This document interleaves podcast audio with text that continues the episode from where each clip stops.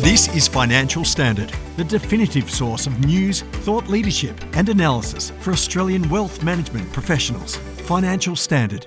Take the lead. Well, following a pandemic pause, the FPA Congress was back in full swing for 2022. Over 1,200 delegates joined this year's Reunite and Reset themed Congress, and here to discuss its highlights with us today is FPA Chief Executive Sarah Abood. Sarah, welcome and thank you for being here. Thanks, Cassie. Looking forward to it. In your opening Congress speech, you pointed out several key issues the FPA remains focused on. This includes reducing the red tape and duplicated compliance measures that add to the cost of advice, flexible professional standards, and an extension to the ASIC levy freeze.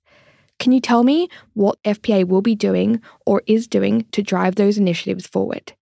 Well, I guess looking at the first one around red tape and compliance duplication, for us, that's the key focus in the quality of advice review is getting those those compliance costs down for planning practices, which will also have the impact of getting the cost of advice down for consumers. A lot of those regulations, a lot of that red tape is really not helpful for consumers. It's not adding any value, but it is adding very substantially to the cost of providing advice. So that's a high priority for us, and we're really pleased to see the initial proposals as part of the quality of advice review. We think they will have an impact in getting some of those costs down, and that that's really important. That's that's a, re- a real priority for us. So that's the first um, element of the question you asked. We also spoke about the ASIC levy freeze. So that the levy has been frozen at a particular amount, just over $1,000 per planner, for quite a while now. And during that time, the costs of regulation have been increasing while the number of planners has been decreasing. And we're quite concerned about what the outcome might be when that freeze comes off. The, the dual impact of those two changes, so costs going up and planners going down, could mean a really substantial increase in the amount of that ASIC levy that planners are required to pay. So, given that we're talking about the cost of advice, that is a very substantial cost of advice. What we'd like to see is the basis on which the ASIC levy is, is paid, reviewed, and that review completed before the freeze comes off. So we, we're certainly keen to see the costs of giving advice going down. So that's really important. And something else you highlighted, and something else that the FPA has been advocating for some time now, is making advice tax deductible for consumers. London Business School professor Andrew Scott said in his session, good luck doing so, and explained he believed it would create a lot of pressure on public finance. He didn't seem to think the government would ever go for it. Does the FPA have a strategy that would actually make this a viable option for government to consider? And why do you think this would be one of the quickest and easiest ways to make financial advice more affordable? Well, well, I guess you know straightforwardly for for many clients, making the advice tax deductible would halve the effective cost depending on their marginal tax rate. So it is a very simple and direct way to get the cost of advice down. We, we have been advocating and we continue to advocate through government for that for that determination to be made that financial advice is, is simply tax deductible. But we're also working directly with the tax office right now because the tax determination that covers this area uh, is now somewhat out of date, and many of the examples that it uses uh, are from times that are, you know, 20 and sometimes more years ago. So we, we think that there's a good opportunity for us to work with the tax office to get that TD updated and reflecting the advice that's provided now by properly licensed and registered financial advisors to the consumers today. And we think that that's a good approach to take while we still continue to advocate directly with the government for tax deductibility. In February, you have a member vote that will determine if the planned merger between the AFA and FPA will go ahead. Following the Congress, did you get any indication that members felt concerned in any way? No, look, uh, quite the opposite. We had a lot of feedback from members at the Congress that they were extremely supportive of the proposal, and that's been consistent with the feedback that we've had since we announced this proposal on the 1st of September. We had a panel session at Congress on the merger that was really well attended, and we had a lot of questions.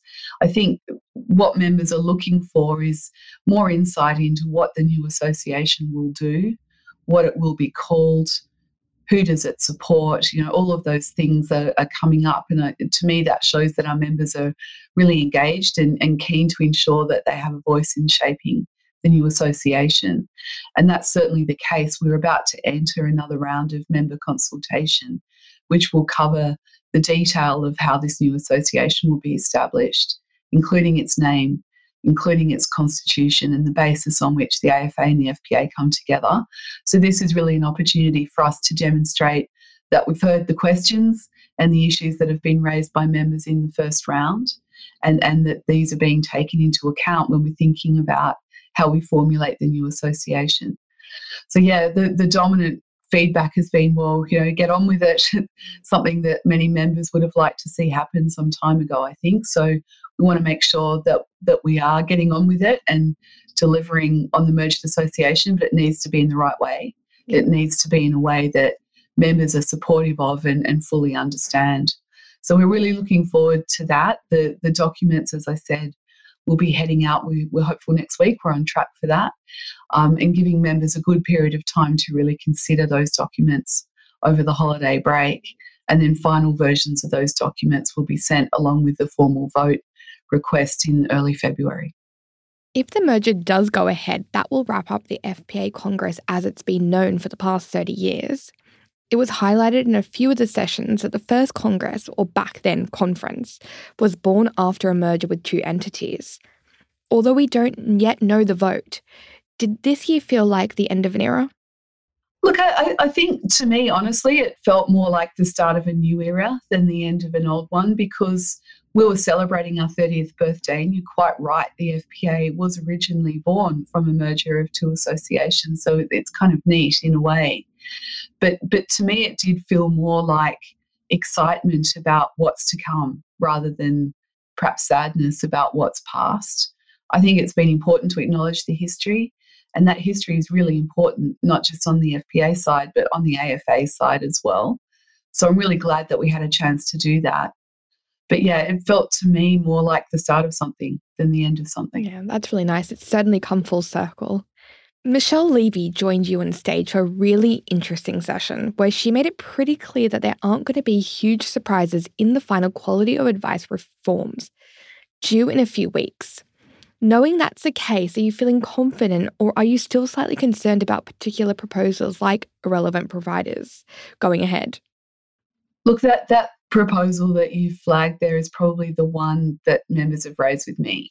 Overall, we're very supportive of the package and the proposals that we've seen to date. We think they're sensible. We think they have a good chance of getting some of those costs to advise consumers down and recognising that planners are professionals and moving to a principles based approach. So, overall, we're very supportive. That particular proposal is the one where members are a little concerned because I guess there's a worry that the people who provide personal advice to consumers who are employed by large institutions won't have the same training, they won't have the same duties to provide the best advice to a consumer that a financial advisor has. I think broadly there's recognition that in many cases those consumers do just need simple advice that's in their interests, mm. um, that's related to their holding in a particular product. And often that's not the kind of advice that our members would typically provide. Their concern is to ensure that that advice that is provided in that way is of good quality and does leave the consumer in a better position so that consumers are not confused by the differences in the types of advice that are available out there. So, most of our members would like to see that distinctively framed or labelled. Um, the other proposal that we've made is that those people who are providing that advice have some of the same training and overseeing that financial planners would have. So, that would mean that they would be enrolled in a course of study that could lead them to being a financial advisor and that they're being supervised and monitored by someone who does have all of the training and is fully qualified. And we think that those are ways that we can kind of get the best of both worlds, if you like, ensure that consumers are receiving the simple advice that they need at the time that they need it, but that that advice is genuinely going to leave them better off, is genuinely going to be of good quality. Finally, you spoke on the exodus of advisors and all the issues the industry has faced in the last decade. You said planners are tired, but nevertheless, you've never felt more optimistic. Do you think that the advice sector has made it through the eye of the storm, or are there particular issues you think will continue to hold it back? No, I, do feel very much that that we have gone through the eye of the hurricane, if you like. It's still, it's still, um, the storm's still there to some extent, but it feels like there are a lot of reasons to be optimistic about the future right now. And, and one of them is the discussion we've just had on the quality of advice review. That review has recognised a lot of the issues that members have been raising. I think they've felt for a long time that they haven't been heard, and I believe they're now feeling heard. And there are a lot of other reviews and submissions and opportunities for us to engage with government and regulators in a really productive way that will help our members be better off.